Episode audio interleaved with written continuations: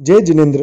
Terapanth professional forum Hyderabad द्वारा प्रसारित कथा रत्न माला की अगली कड़ी में आज हम जानेंगे कैसे एक सेवक अपने सिद्धांतों और पेट की रक्षा करता है। तो आइए सुनते हैं आज कथा पेट बनाम सिद्धांत की। एक सेठ वैष्णव होने के नाते इंग्लिश अल्फ़ाबेट का यू मार्क जैसा तिलक लगाते थे, परंतु सेठ का रसोईया शाक्त होने के नाते इंग्लिश अल्फ़ाबेट का डब्ल्यू जैसा तिलक करता था। एक बार कुछ व्यक्तियों ने सेठ जी से चुगली की। सेठ जी, एक ही घर में दो प्रकार के तिलक उचित नहीं है। रसोईया शाक्त उपासक आप वैष्णव। सेठ जी ने रसोइये को बुलाकर समझाया, कल से तू वैष्णव मार्ग तिलक लगा आना। लेकिन रसोईया अपने सिद्धांतों पर अटल था। सेठ जी कई दिन तक उसे टोकते रहे। लेकिन वह अपना तिलक जो का त्यों रखता आया।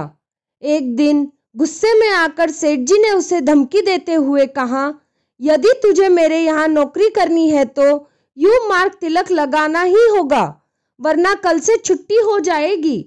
रसोईया बेचारा चक्कर में पड़ गया।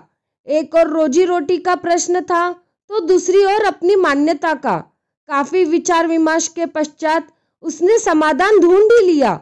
दूसरे दिन जब सेठ जी भोजन के निमित्त रसोई घर में गए तो उसका चमकता हुआ डब्ल्यू मार्क तिलक देखकर आग बबूला हो उठे और बोले, क्या मैं पागल हूँ जो तेरे को रोज रोज तिलक बदलने की बात कहता हूँ? देख, अब आगे से तू कहीं और अपना प्रबंध कर ले। ऐसे हट्टी नौकर की ज़रूरत मुझे नहीं है। रसोइये ने बड़ी नम्रता से तत्काल ही पेट से कपड़ा हटाकर सेठ जी को यू मार्क का तिलक दिखा दिया और साहस करके बोला, सेठ जी, आप मेरा पेट पाल रहे हैं। पेट तो पापी है। इसे जैसे तिलक कहेंगे, वैसा ही करेगा।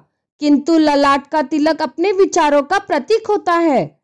वह सिद्धांतों को भला कैसे छोड़ सकता है? सेठ सिद्धांतों की अटलता देखकर चुप रह गया। तो बंधुओं, यह कथा हमें यह शिक्षा देती है कि हम गृहस्थ श्रावकोचित तत्व ज्ञान को जाने एवं धर्म सिद्धांतों पर दृढ़ रहते हुए श्रावक धर्म का पालन करे। ओम अरहम।